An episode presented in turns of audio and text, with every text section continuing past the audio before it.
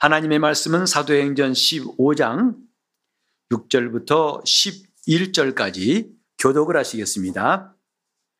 사도와 장로들이 이 일을 의논하러 모여 많은 변론이 있은 후에 베드로가 일어나 말하되 형제들아 너희도 알거니와 하나님이 이방인들로 내 입에서 복음의 말씀을 들어 믿게 하시려고 오래전부터 너희 가운데서 나를 택하시고 또 마음을 아시는 하나님이 우리에게와 같이 저희에게도 성령을 주어 증거하시고 믿음으로 저희 마음을 깨끗이 하사 저희나 우리나 분간치 아니하셨느니라.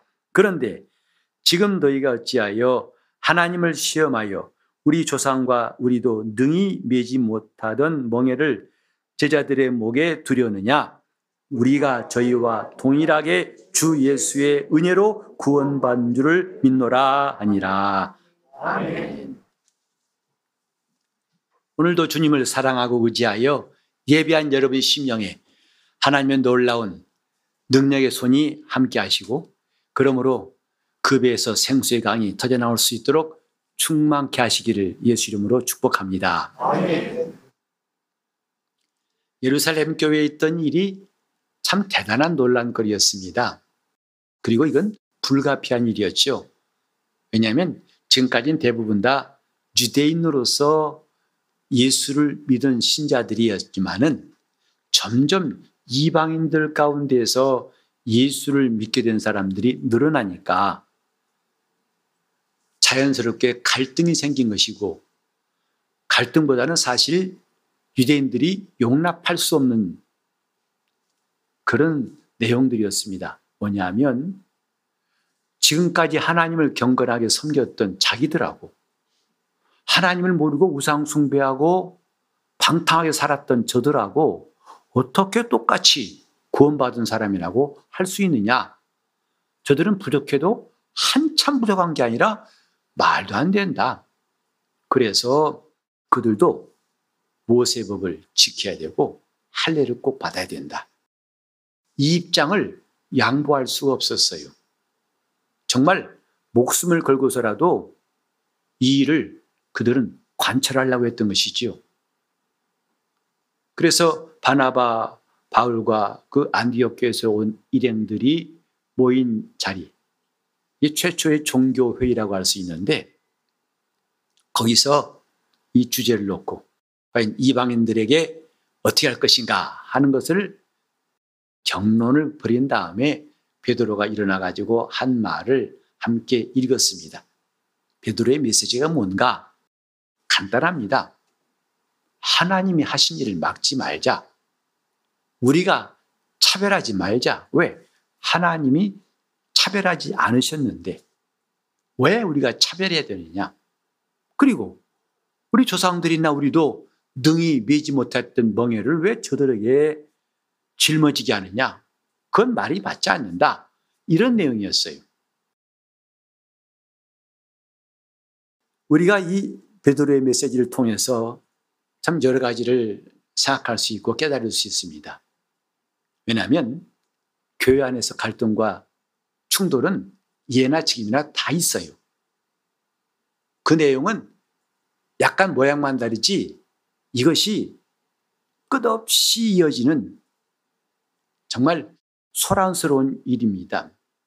이때는 할례 문제지만 지금 할례 때문에 시비를 걸고 싸운 사람 없지요.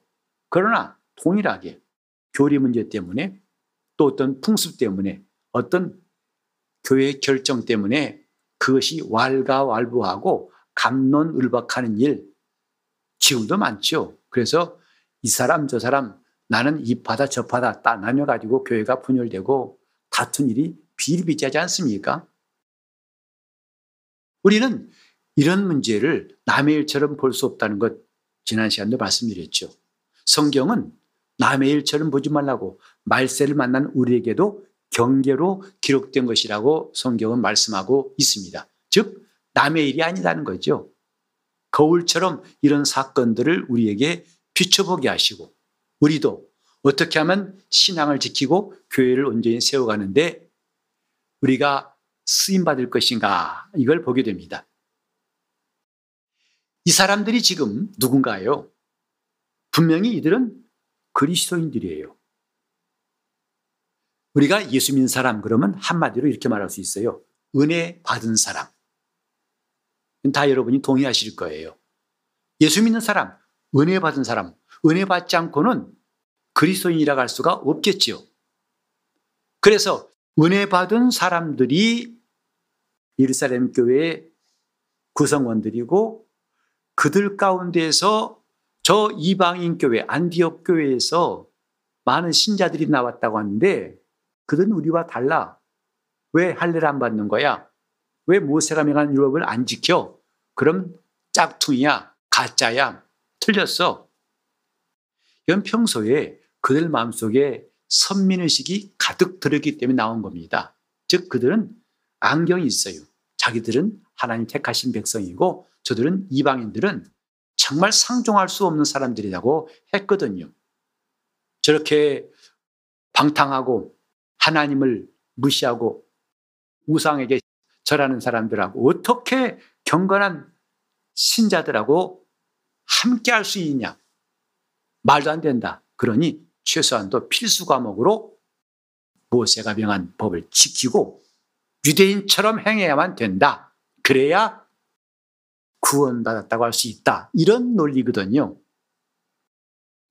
자기들이 지금 그리스도인 된 것이 어떻게 된 것인가를 돌아보았다면 아마 이런 논란은 별로 없을 터인데 즉 그들이 그리스도의 은혜로 말미암아 구원받은 사실 다른 것이 아니고 유대인이기 때문에 바리새인이기 때문에 또 율법을 지켰기 때문에 할례 받았기 때문에 구원받은 것이 아니라 오직 예수 그리스도를 믿음으로 은혜로 구원받았다는 사실을 그들이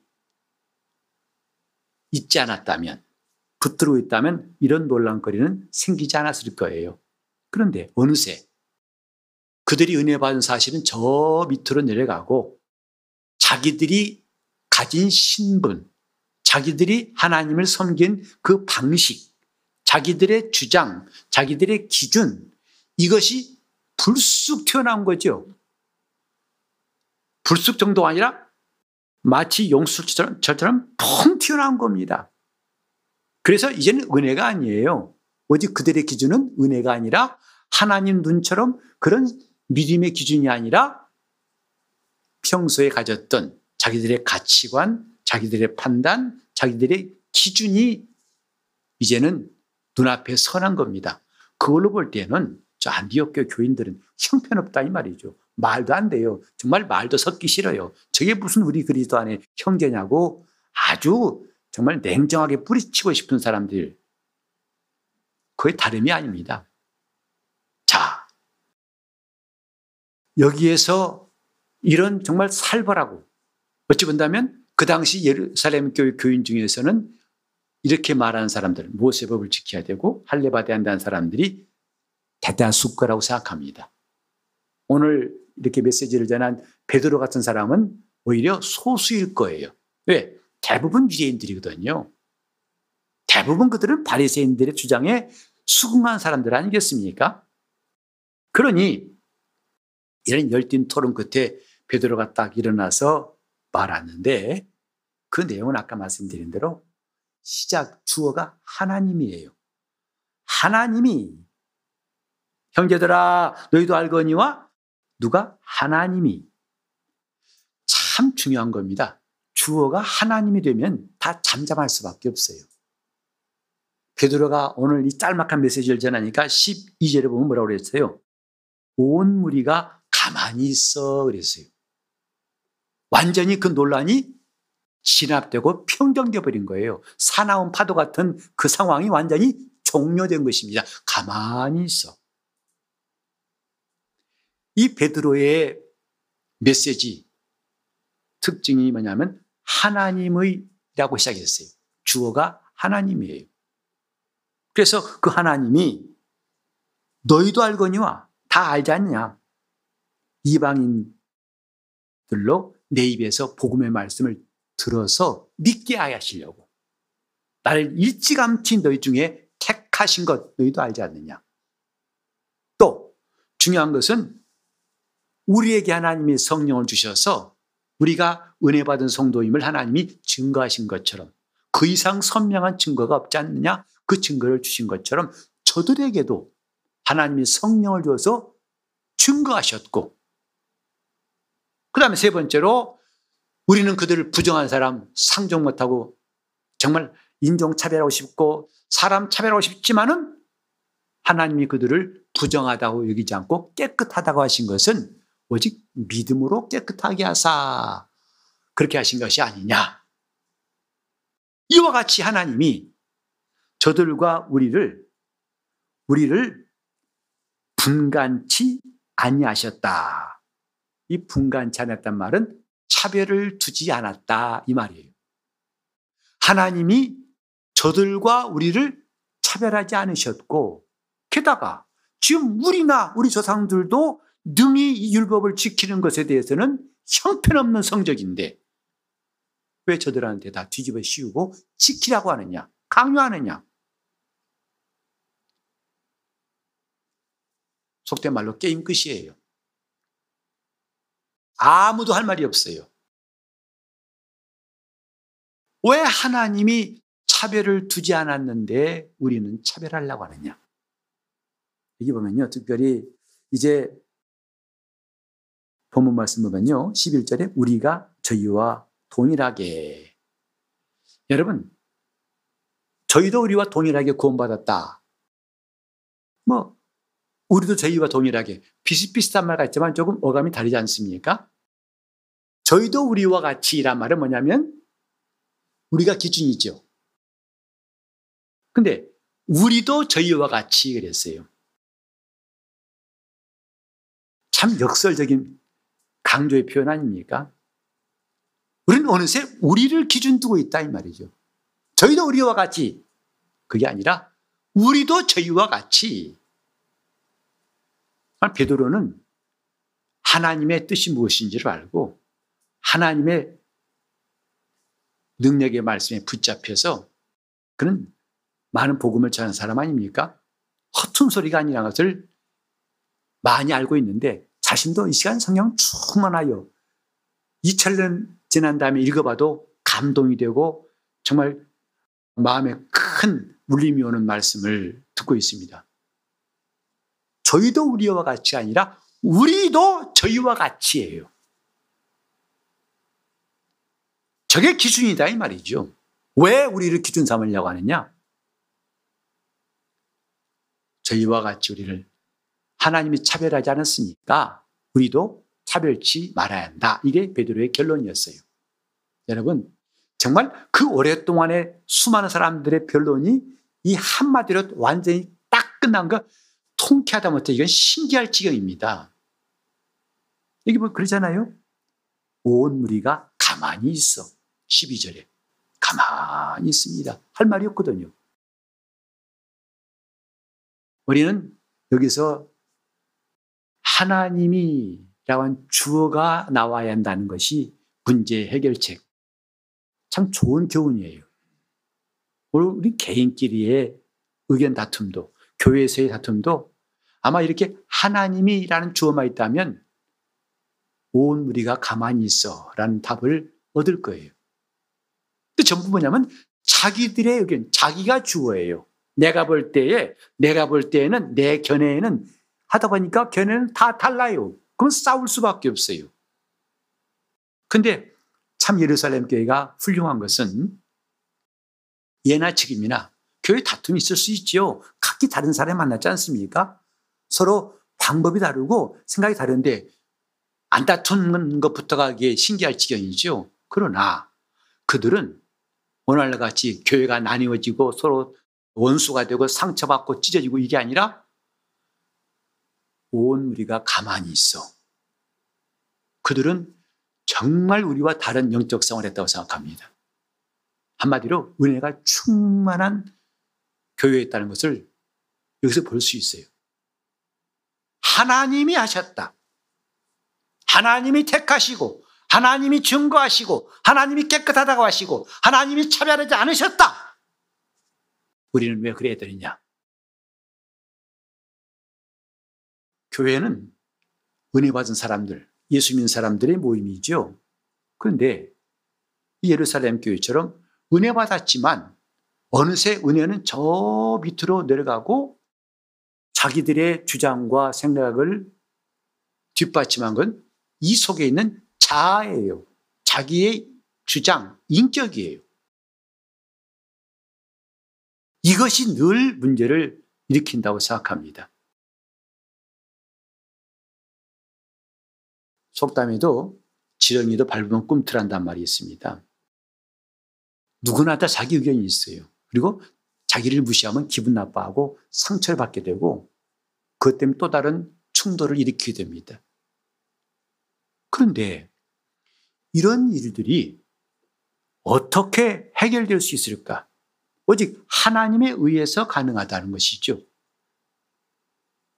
나도 아니고 너도 아니고 하나님이 하나님께서 뭐라고 말씀하시는가에 귀를 기울인다면 우리는 정말 문제가 문제답지 않게 해결될 수가 있을 것입니다.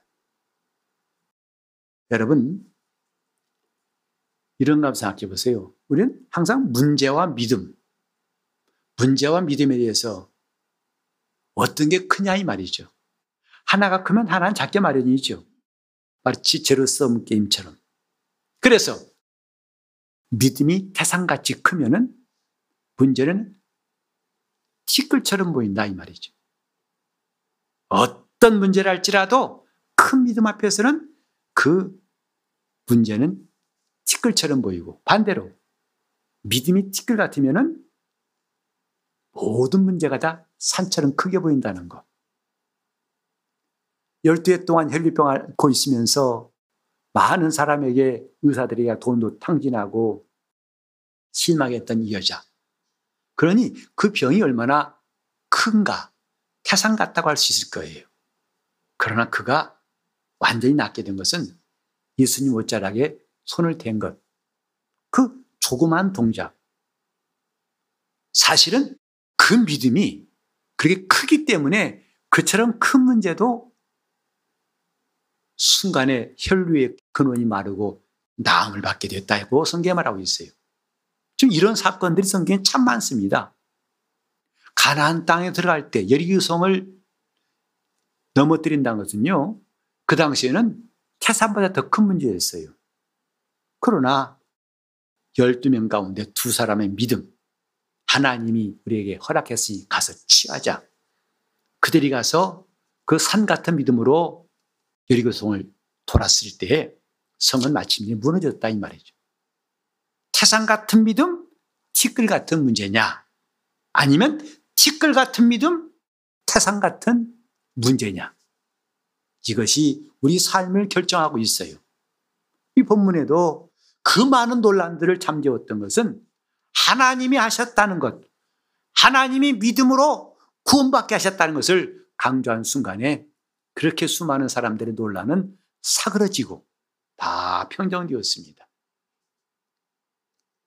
오늘 우리 속에요, 과연 무엇이 많은가? 과연 나는 지금 은혜 받은 사람이지만 그 은혜가 내 마음의 몇 퍼센트를 점령하고 있는가? 오늘 그거 한번 생각해 보려고 그래요. 그래서 지금 이 예루살렘 교회 바리세파 기독교인들이 생각했던 그런 말과 행동이 오늘 우리에게도 얼마든지 나올 수 있는데 그것을 우리가 이길 수 있는 방법이 여기 있다고 생각합니다.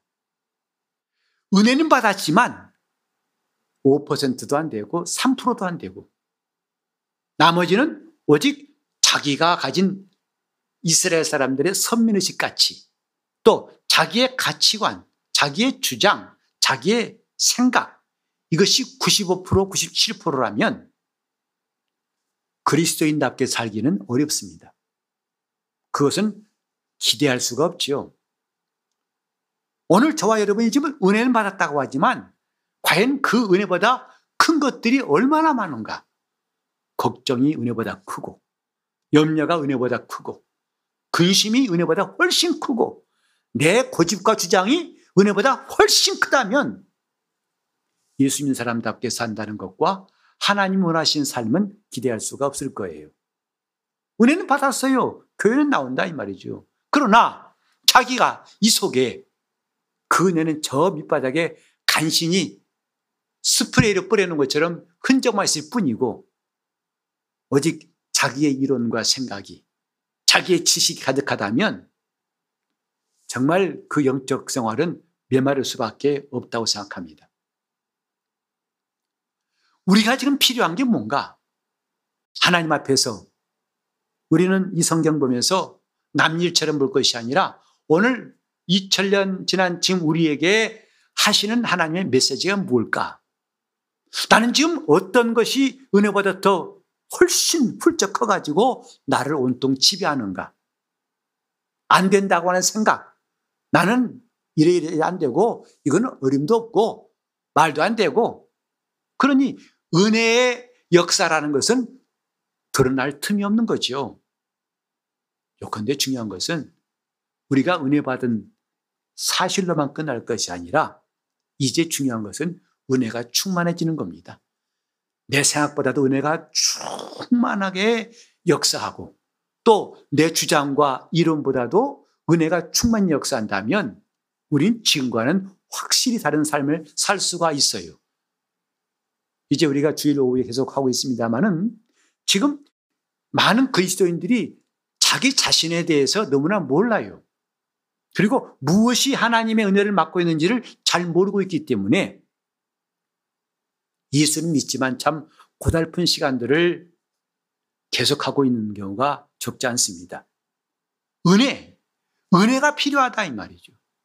은혜가 있다면 다 해결될 문제가 은혜가 없기 때문에 사사건건, 시시콜콜한 문제 때문에 넘어진다면 얼마나 슬프고 안타까운 일이었습니까? 우리는 누구나 다 충만함을 구합니다. 누구나 다 영적 생활을 잘하기 원합니다. 그런 소원 가지고 끝나는 게 아니죠.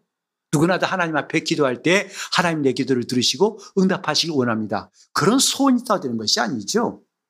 그것을 가능케 되는 힘이 있어야 한다 이 말이죠. 그게 뭐냐? 하나님의 은혜예요. 우리는 시작도 하나님 은혜였고 지금도 하나님의 은혜이고 마침내 주 앞에 설 때도 오직 내가 주의 은혜로 그 은혜로 살아왔다는 것이 우리의 간증이 되어야 할 것입니다. 아멘. 은혜로, 은혜로. 그런데 어느새 은혜가 자취가 안 보여요. 온데간데 없어요. 오직 내 주장과 생각으로 내 사고방식으로 꽉 차 있다 보니까 말로는 신자인데 신자 같지 않은 경우가 생길 수 있는 거지요. 요컨대 우리는 은혜가 충만한 예루살렘 교회를 돌아보면서 오늘 우리는 어떻게 하면 은혜가 충만할 것인가에 대해서 생각해 보려고 합니다. 은혜가 충만하면 신기하게요. 은혜 받으면 미운 사람도 사라지더라고요. 그래야 안 그래요? 은혜 받으면요. 그렇게 불편한 사람이 그 많던 사람이 사라지더라고요. 누가 뭐라고 한 것도 아니에요. 근데 은혜 받으면 왜 이렇게 하나님이 나를 사랑하신지 기쁘고 감사해서 정말 문제가 문제 같지 않았다는 거 여러분이 다 경험하셨을 거예요. 그래서 우리는 은혜 받지 않은 거 아니겠습니까? 은혜 받을 날과 구원 얻을 때가 온 세상에 선포되었다고 아까 찬송했는데 지금 바로 그런 시대입니다. 코로나 시대가 아니라 은혜 시대예요. 지금 이것저것 코로나 때문에 이게 막히고 저게 제한받고 안 되고 그것 따질 것이 아니라 어쨌든 지금은 은혜 받을 만한 때, 은혜 시대라고 성경은 말씀하고 있기 때문입니다. 은혜 받자, 은혜 받자, 받되 어떻게? 충만히 받자. 은혜를 충만히 받는 것이 그게 답이다. 그래서 아무리 잠깐 동안은 내 주장과 이론이 막 치고 올라와 가지고 경론을 벌일지라도 그것이 금방 사그러드는 것. 그건 은혜가 충만한 성도의 모습이다. 예루살렘 교회 모습뿐만 아니라 성도의 모습이라고 생각합니다. 어떻게 하면 은혜 받을까? 이게 참 중요한 거 아니겠어요? 아이, 뭐 열심히 하면 되죠. 물론 열심히 해야 되지요. 근데 뭘 열심히 합니까? 아이, 교회 가면 되죠. 교회 간다고 됩니까? 예배 드리면 되죠. 예배 때 조는 거 어떻게 할 거예요? 다 필요하지만 정말 중요한 게 뭐냐면 첫 번째로 사모해야 됩니다. 은혜를 사모해야 된다 이 말이에요. 하나님은 사모하는 자에게 은혜 베푸신다고 성경에 가르치고 있죠. 내 입을 넓게 열라. 내가 채우리라. 내 입을 넓게 열라. 찬송할 때에도 입을 넓게 열 필요가 있어요. 기도할 때에도 우물쭈물할 게 아니라 전심을 다해서 넓게 기도할 필요가 있습니다. 그건 극성 맞다는 누구의 핀잔에 괜히 주눅들 필요 없어요. 정말 필요한 거예요. 하나님을 사모하는 모습이다 이 말이죠. 사모하는 거예요. 우리는 왜 나를 괴롭히고 힘들게 하는 환경에는 많이 금방 반응하면서 하나님의 은혜를 받는 데는 반응하지 않는가?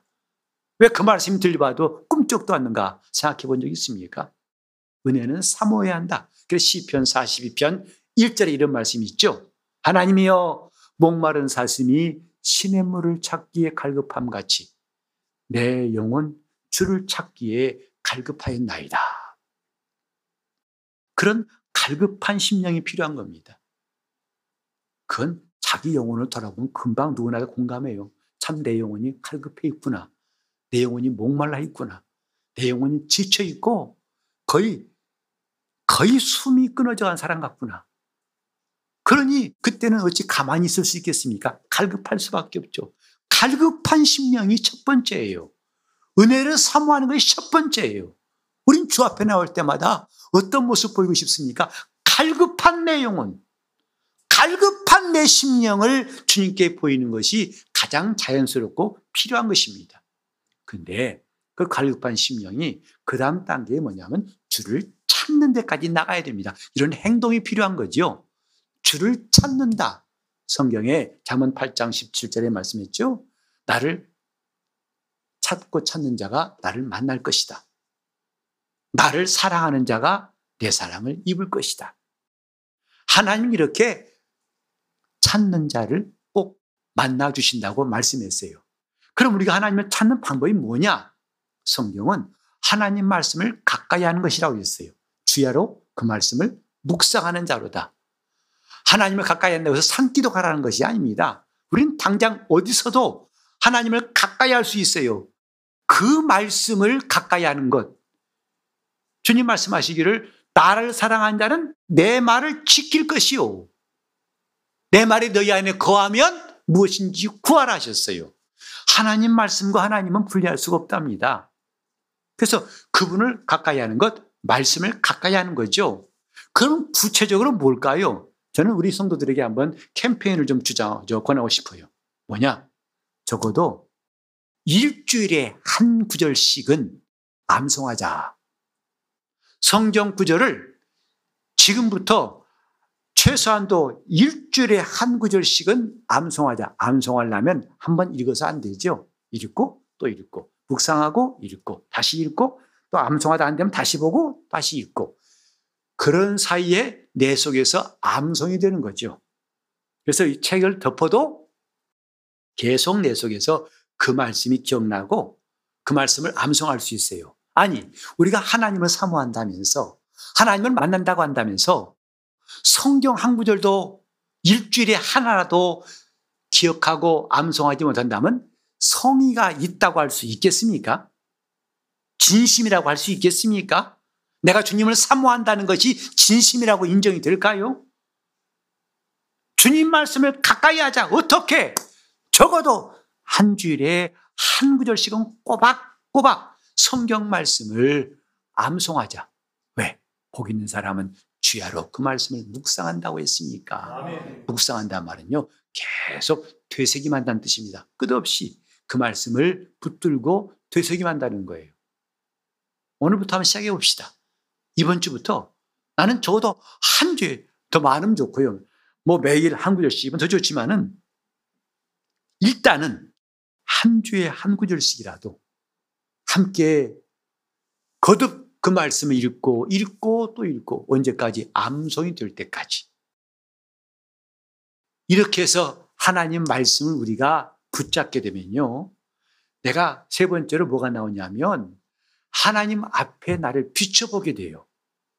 말씀이 있으면 그 말씀이 거울이 돼가지고 나를 비춰보게 됩니다. 그리고 비춰봤을 때, 하, 나 그래도 참 괜찮은 사람이야. 이 정도면 괜찮은 신자지. 이런 자부심과 자랑이 나온 게 아니라 자기가 부끄러워짐을 느낍니다. 하나님 말씀 앞에 내가 참 형편없구나.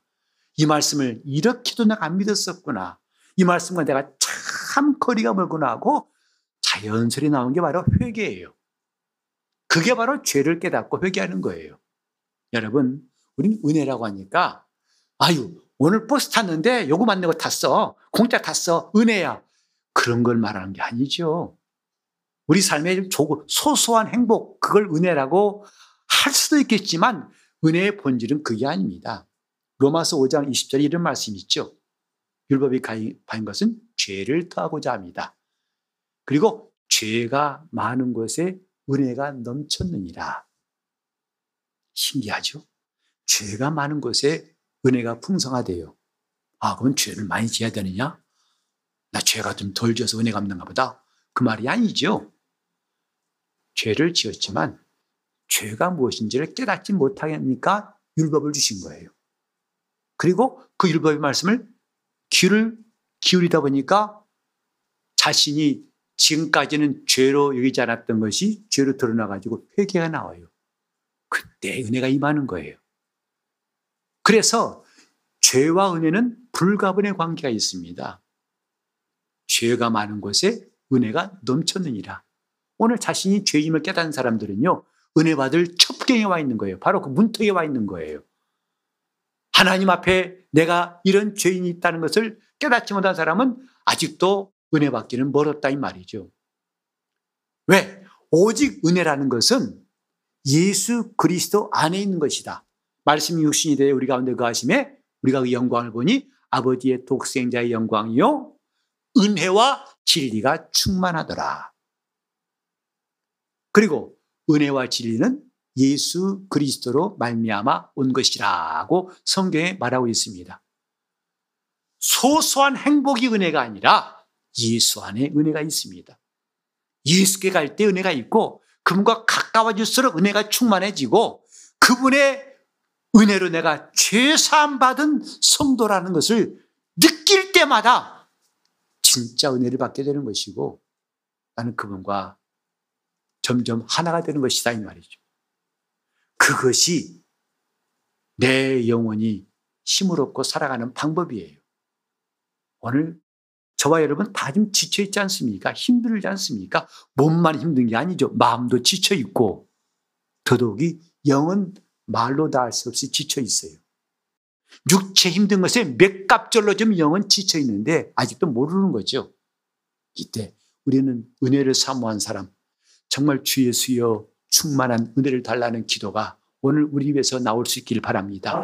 주님, 충만한 은혜를 주시옵소서. 은혜가 나를 소성케 하시고, 은혜로 내가 강해지게 도와주시고, 은혜로 내 영혼이 소성케 도와주시옵시고, 은혜로 내 영혼이 하나님을 가까이 하고 만날 수 있는 시간이 점점 많아지도록. 보세요. 우리는 이 머리에서는요, 하나님을 기쁘게 할 지혜가 떠오르지 않습니다. 혹시라도 이 머리에서 선한 생각이 떠올랐다 합시다. 하지만 그것마저도 열매는 하나님과 관계없는 것이라고 성경은 가르치고 있어요. 대표적으로 바리새인들 아닙니까? 그들이 선한 일을 적지 않게 한 사람들이에요. 그러나 주님은 그걸 인정치 않았어요. 왜? 이미 이 자아 속에서 나온 것은 하나님과 관계없는 거예요. 늘 근본이 자기 중심, 팔은 안으로 굽는다고 이 자아라는 것은 자기 중심이라는 것을 벗어날 수가 없어요.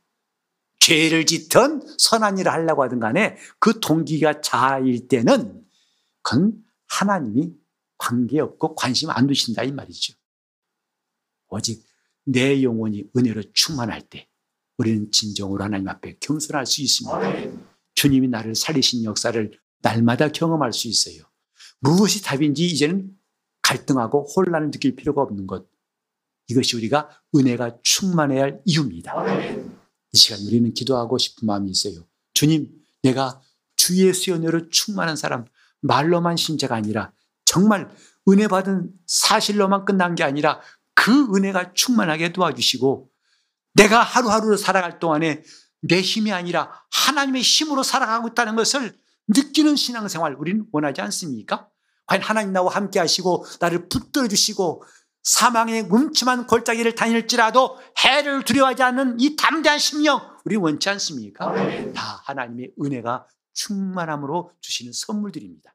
시험 기도하실 때 주님 내 영혼이 은혜가 충만한 성도가 되게 해달라고 정말 하나님이라고 하는 주어가 바뀌게 되고 내가 내 생각에는 내 눈에는 이게 아니라 하나님이라는 그 주어로 바뀔 수 있도록 주님 내 영혼에 은혜가 충만케 해달라고 통성으로 기도하시겠습니다. 하나님 아버지 우리가 주 예수 은혜로 구원받은 것을 날마다 고백하게 도와주시고 그 은혜로 살게 도와주옵소서.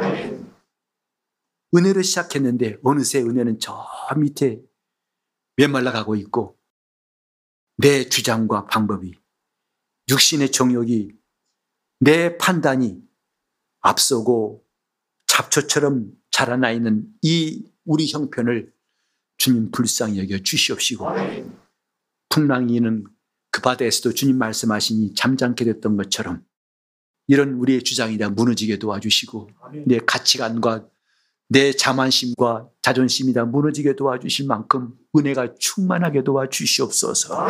주 예수여, 우리 교회 어린아이부터 어른까지 은혜가 충만하게 도와 주시옵소서. 정말 주님을 만나려고 말씀을 상고하고 사모하며 성경 말씀을 암송하게 도와주시고 그 말씀 앞에서 자기를 비춰보고 회개가 터지고 그로 말미암아 주의 은혜가 충만하게 도와주심으로 말미암아 우리 영혼이 소성케 도와 주시옵소서.